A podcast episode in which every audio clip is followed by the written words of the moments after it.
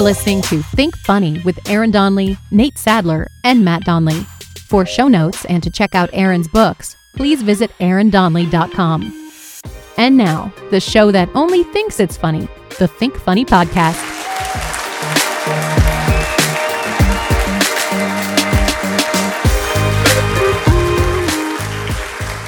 Welcome to the Think Funny podcast. This is Aaron Donley. I'm here with my co-hosts Nate Sadler Hey, everybody. and Matt Donley. Hello, fellas. Today we are continuing our this week. What's it called, Nate? This week in history. E. He. How was you guys this week? Anything you guys found interesting this week? I came across a new conspiracy theory slash mystery that I hadn't heard of before. Uh, it's called the Salish Sea Feet Discoveries. I don't know if you've heard of this, but evidently, Oh, yeah. uh, Yeah. feet have severed feet in shoes have been found along the coast of British Columbia and Washington State. Yes. And I've heard of uh, they're I like, didn't know how to name, but yeah, I've heard of it. yeah okay um but yeah it's the first time i read about it but it's it's fascinating because i didn't know like when you you know when your when your body is disposed of in the sea that the bottom feeders will, will feed off your ankles first and then the shoes because they have air in them will float and the sea i guess Huh. the winds like blow it toward the shore and that's that's why scientists think that the, all these severed feet are showing up on shore but other people are like, you know, is there is it really that way, or maybe there's a um, a serial killer with a foot fetish out there? it would be a body fetish. He would not like feet. He'd leave the He's feet. not- yes, he didn't want the feet, so he cut off the feet, and threw them away. Right. So there's a dude on the shore in British Columbia with a foot fetish that's like, yes. it's like every day he's finding one. He's like, oh yeah, come to Papa. And he's got a whole like woodshed full of severed feet. It's like a message in a bottle. You guys, have you heard of NFTs? Yes. Yes. So I've been fascinated with NFTs lately, and I That's no surprise. why? Because of the get rich quick aspect. Yes. So, um, I like that. I like the art part, but I don't know anything about art or uh, coding, so I can't make one. But. I do want to get rich quick. So I, I used to think there's no honor in getting rich quick. Like you have to get, you know, if you get rich, you do it through hard work, and that's honorable. Yeah, I screw that. I, I want to get rich. I want to do what Beeple. I don't know if you've heard of Beeple. He's the guy that sold one for sixty nine million. No. Yeah, there's there are I've seen like on Twitter people have them up for you pay for them like in Ethereum, so it'll be like forty two thousand Ethereum or whatever, and it's like right. like it'll be a pixelated picture of a monkey or something, and it's it goes for six hundred thousand, and I'm like, what what? Why am I not doing this? So mark my words, I'm gonna get in on this NFT game. I'm gonna make tiny little NFTs. Yes. It should be a picture of Don LaPre. Ooh, I wonder if I get in trouble. Ah, who cares? He's dead. So I had one thought this week, and I'm going to say something that's not politically correct in our woke society. And that's, I believe women have been holding us back from acceptably peeing in bottles. And it's not their fault. It just comes from a lack of understanding. For women, urination is a process. For men, it's as simple as a wide mouthed Gatorade bottle discreetly hidden between the cushions of a couch. So I do think that why aren't we there yet? And sometimes I wonder if it was a man only world, if we would be way far advanced in urination bottle technology. I think Howard Hughes set us back with the milk bottles. Anyway, I just, I just thought I'd throw it out just to start the conversation in culture. This week we are covering the dates of September 26th through October 2nd. this week in history.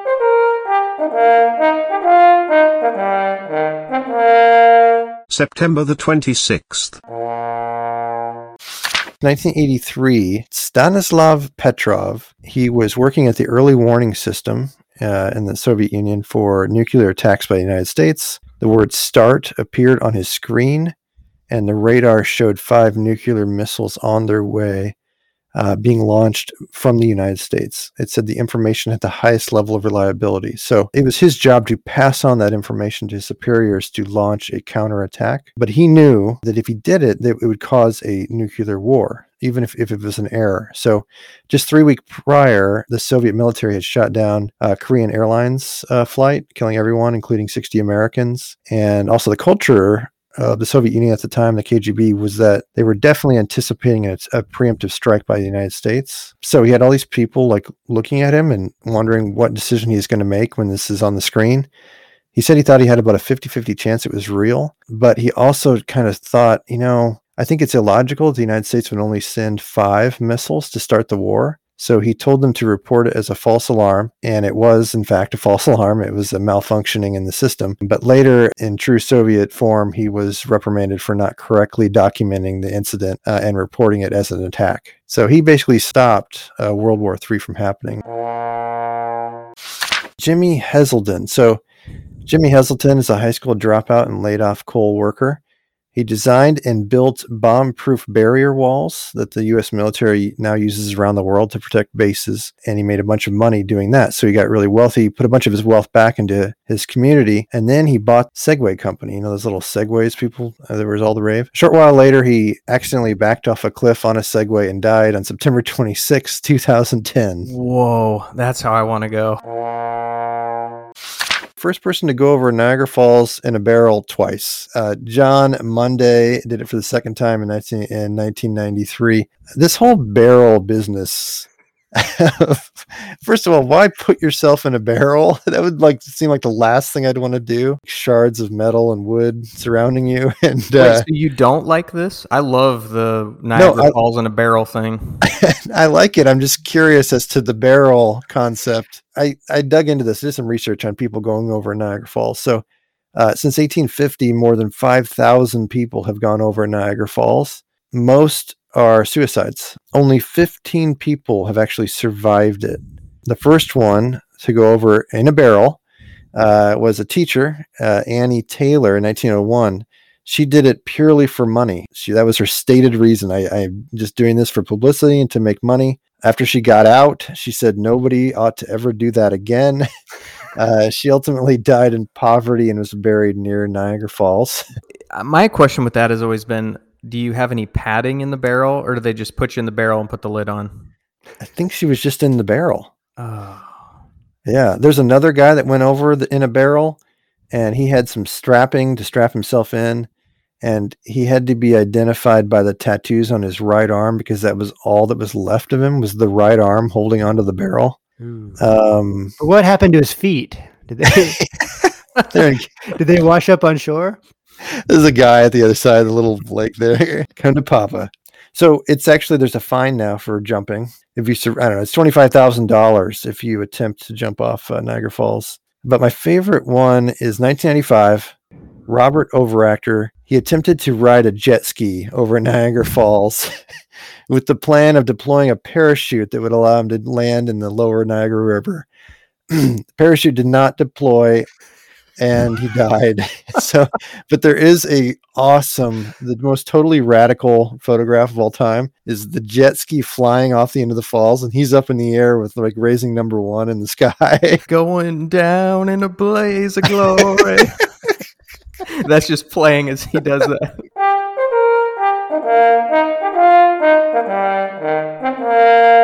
September the 27th.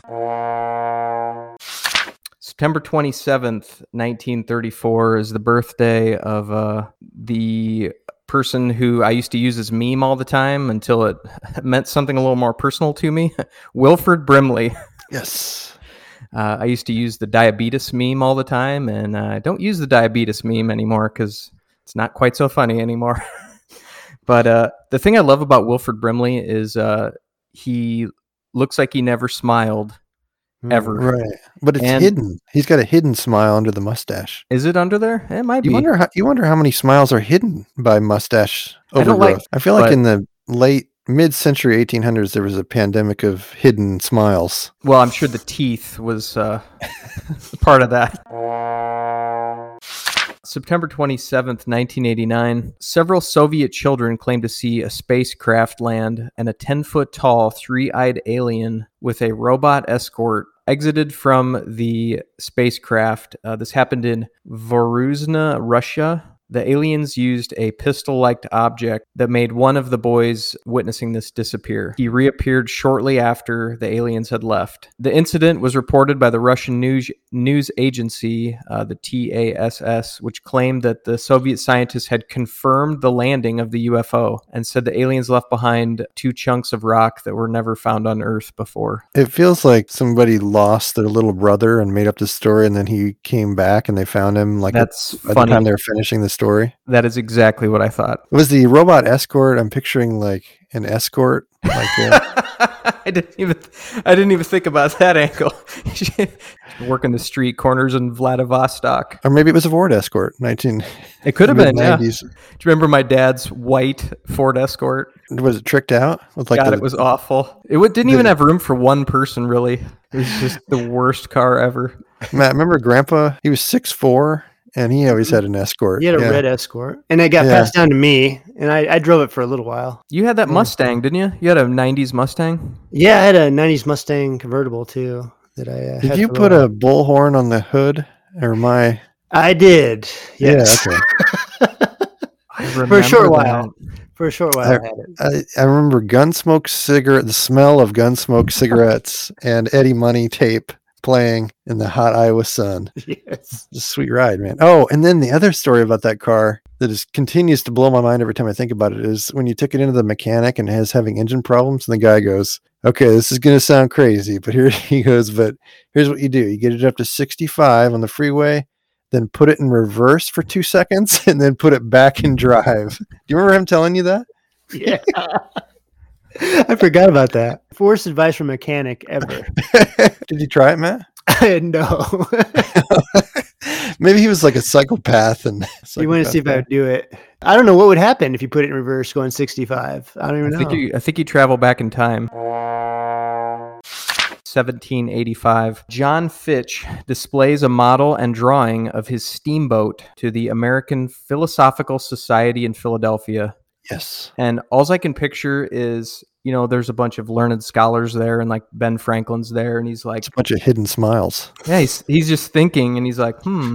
And he goes over and he just taps him on the head, knocks him out, and takes the blueprints. I have invented the steamship. Can you imagine being at the Philadelphia Philosophical Society of Men and how secondhand smoky it would smell in there? Oh, A lot of, a lot of rich, pipes, a lot of pipe Yeah, a lot of- rich mahogany. a lot of wigs, W H. And I feel like everyone had a perpetual toothache. September the 28th. September 28th is um, World Rabies Day, or it could be World Rabbis Day if I read it wrong. big, big difference. That's it everywhere. Rabbis with rabies podcast. There's- might be- there might be one out Yeah, there. it could be one. It probably is. we, we've opened up the line to callers. No callers. 1889. It was the first meeting of the General Conference on Weights and Measures, Nate, and they're yes. still they're still there. Their General Conference like on Weights and. Measures. Did they bring their barley Uh, corns? no, but they defined the length of a meter as two lines on a standard bar of an alloy of platinum measured at the melting point of ice. So What? I know I read that like ten times trying to figure it out. Uh, I still don't know what it means, but that's what it, that's how they uh, came up with the meter. I know now the meter is defined with using the speed of light. It's the it's like a long decimal point number, Mm. The amount of time it takes for speed of light to travel, that whatever. So it's like exact now, but it's always funny to see. Why are units of measure always? It's the length of 16 grown men end to end from the door of the church in whatever town. Yeah. But it is kind of weird to think that like there was no standards even for time, like what time it was. Mm-mm. I don't know if you guys have ever been through like Chattanooga, Tennessee, but that's like right where the time change is. Wouldn't that just constantly mess with you all day? Mhm. Like you work for a furniture store and you have to do deliveries and you have to go to Jasper and then back to Chattanooga and then up to this town, then to Nashville, and then all day you're going back and forth through time zones. And then you know what else drives me nuts is that there's two Kansas cities Mhm. Yes, I hate that. and they're not that far away and they're both large. It's like in the different states, it's like, what? How many times do you think that's ever happened where somebody's like, "Oh, we're going to have it in Kansas City," and somebody's just waiting in the other Kansas City. Yeah. Well, what we've done a couple times is order star or order something to pick up like Starbucks and then but have it be the wrong Starbucks so we get to one and it's like no, it's like way across town or I hate Starbucks. My daughter used to make me go through the drive-through all the time and say like I would tell my daughter before I'd order I'm like, "You know that your dad really loves you, right?" To say Venti Bellini peach iced tea breezer. Oh yeah, I don't even talk. I lean back and let Jenny talk over me. 1928, first recording session in Nashville took place. Band by the name of Warmack's Gully Jumpers. Uh, they were an old time string band who performed a lot on the Grand Ole Opry. Their big hit, the album they recorded had two songs on it uh, the Tennessee Waltz, but not the one that's famous, but a different Tennessee Waltz. And the Little Red Caboose. Um, but when I thought, when I read that, I thought all I could think about was the Grand Old Opry and like watching it as a kid because nothing else was on, and it was forced to watch it, and it was so boring. That's a Sunday night at grandma's yes, show. that's all I could think about when I read that. Like, Uh, The level of humor that makes them that passes as humor on the Grand Old Opry stage. mm. it's a what I call cracker barrel humor. What was the name, Matt? Old timey string band. or- Um, old time string band. But when were they not old timey? If it was 1928, are they still old timey back then? At what point were they just new fangled, new technology string band? September the 29th. I have the father of modern parapsychology was born, uh, Joseph Banks Rhine in 1895. Now, he came up with the concept of ESP and came up with cards with little wavy lines and squares and circles on them. Originally, he was shown that he could prove above average that he had ESP, but then once they correct for some experimental flaws, uh, no one could replicate what he did. So essentially, he created nothing, I guess. But anyway, the thing that's interesting to me about ESP is that we essentially have it now with the use of computers. So it's called radio enhanced telepathy. It actually exists. It's, you know, people controlling things with their minds on a TV screen, etc. But Elon Musk's company Neuralink, he's working on implanting a device in our brains that opens up bandwidth uh, in our brains to accept and process information faster. So it grabs information from our brain moves it to an external computer which can process it faster than our brains. So it kind of gives us like a, a cheat. And I guess his motive for doing this is that he World fears domination. well, yeah. But he, he fears the future of AI in computers being too powerful because the difference between the human brain and the computer is the computer just can process much, much faster. And so he wants to sort of integrate humanity into AI in order to prevent the t- ultimate takeover of AI at some point to sort of give us this edge. I don't know. I kind of you, you jumpstart to something like this and you think, oh, it's bad, but I don't necessarily. I, I want to step back and not be sort of post-apocalyptic and to think, well, maybe, maybe it's good. Maybe the future will be better because now is better than the past.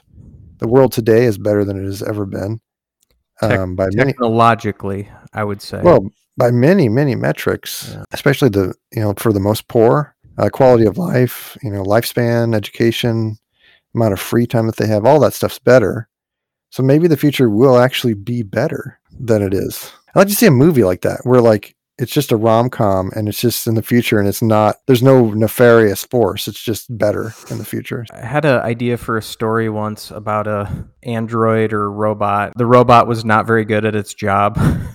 like it was it was programmed to do like one or two menial tasks in a factory and like all the people hated it, people treated it like shit and I don't know. like a sad robot that's in a wife beater in the in a basement apartment well like you just looking at its life just eventually lashes out interesting and it tried to always like keep it to itself and then event- eventually it just kind of goes all falling down on you. yeah So I had a not a similar story, but it reminds me of teleporter or telekinesis. But in my novel, the main character writes a bunch of short stories, and so one of them was a story about a guy that created teleportation, but he became obsessed with just teleporting uh, shit into the bowels of people on live TV. and so and that's that was his complete complete obsession and he never made anything of it of his life September the 30th.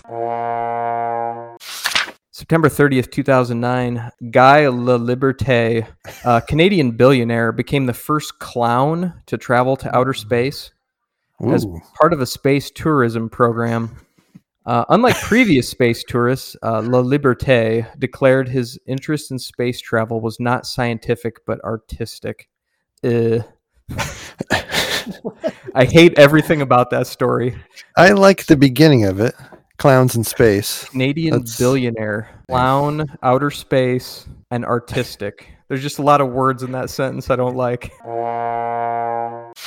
1846. The first successful tooth extraction using anesthesia is performed by Dr. William Morton. I just love that it's the first successful one. this is how i say life is better now we didn't have novocaine or anything anesthesia until not too long ago so what did you do just drink mm-hmm. get drunk before you went to the dentist That's what I do before the podcast. that is the funniest thing that's ever been said on this podcast. Uh, but I Uh. used to, as punishment to myself for not taking, because I have really bad teeth, for not taking care of my teeth, I would always say, no Novocaine, just do it. as punishment As- to yourself Yeah, it'd be like my penance for not taking care of my teeth. And it would but you be, grind your teeth right nate yeah, but I also used to have a lot of cavities and stuff. But like, that was my penance is no Novocaine. And it would just be agony. Oh, I'd just sit there and writhe in the chair and it'd be like, you please need to take some. And I'm like, no. Would it change your Like, then- behavior? Did you start brushing your teeth and flossing after that? Eh, well, now I really don't eat much sugar, Yeah, so that's it's not really a problem. But uh, yeah, I started taking Novocaine. I had a tooth, an upper tooth replaced not long ago, and I'm like, give me double Novocaine. Oh, I think that shows progress, maybe somehow psychologically, Nate, for you. Self acceptance. I'm pretty far gone, Aaron.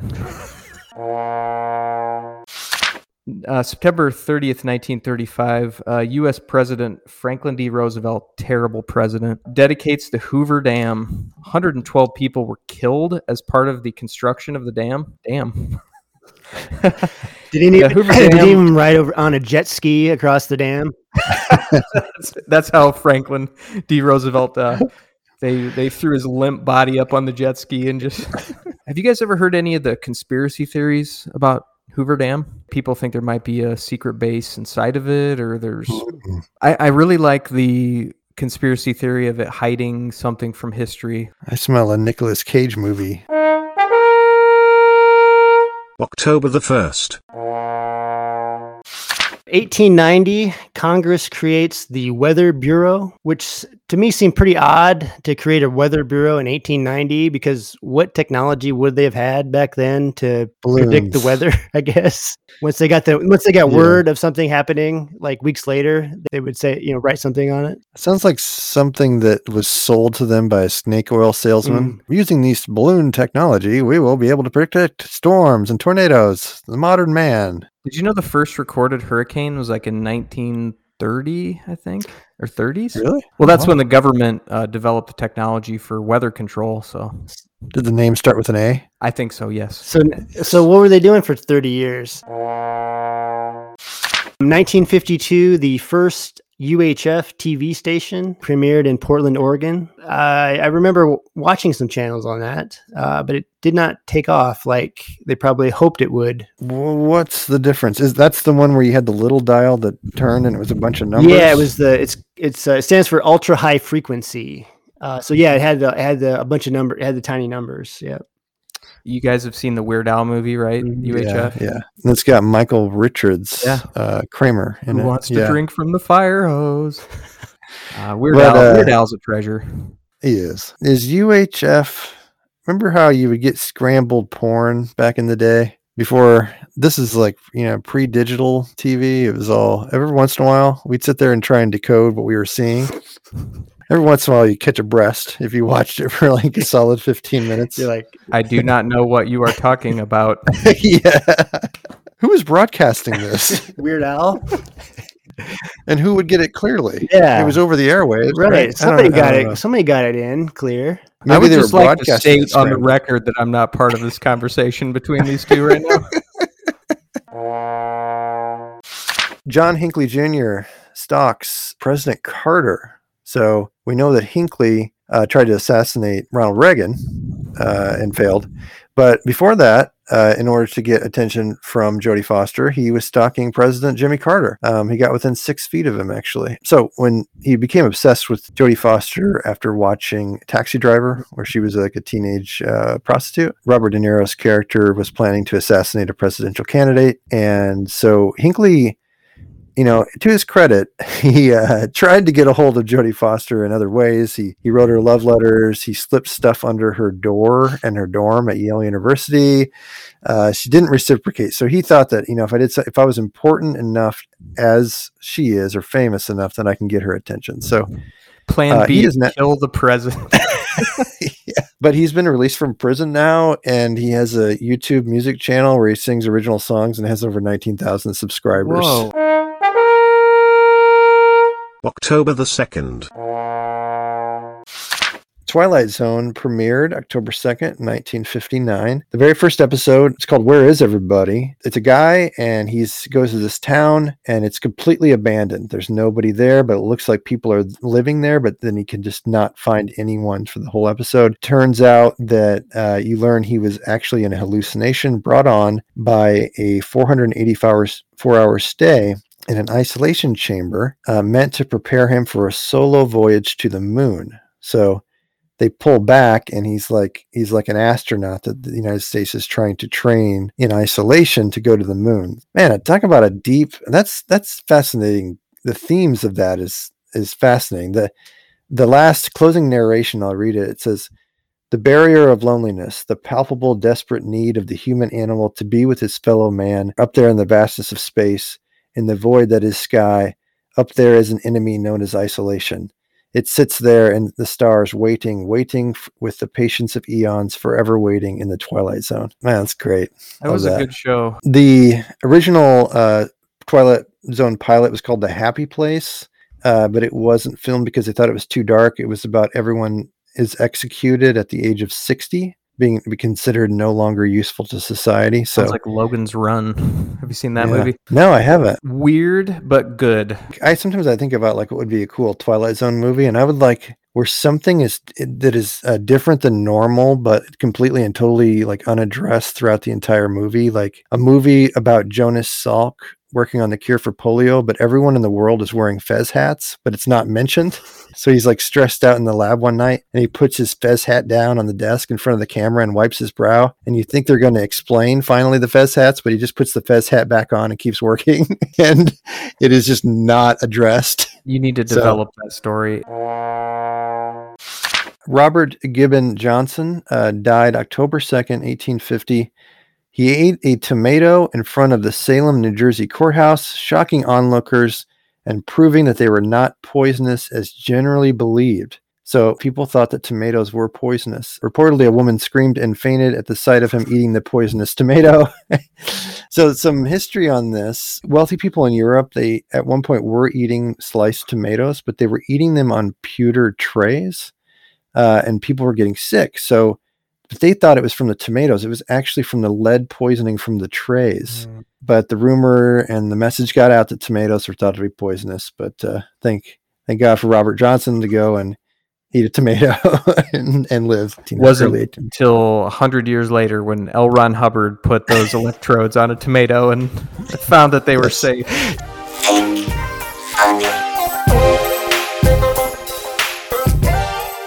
I wanted to give a shout out to uh, thisdaytrivia.com. We get a lot of our research, uh, in depth research from that website. It's a great website for this day in history. Yes, uh, fun absolutely. information. So Yep. everybody check out thisdaytrivia.com.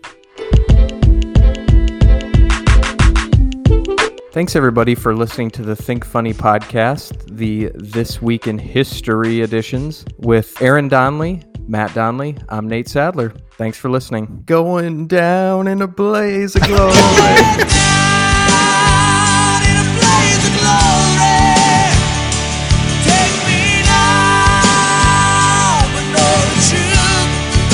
Thanks for listening to Think Funny. If you enjoyed the show, please take a moment to like, subscribe, and tell a friend. If you have comments or topics for the guys, you can email them at thinkfunnypodcast at gmail.com.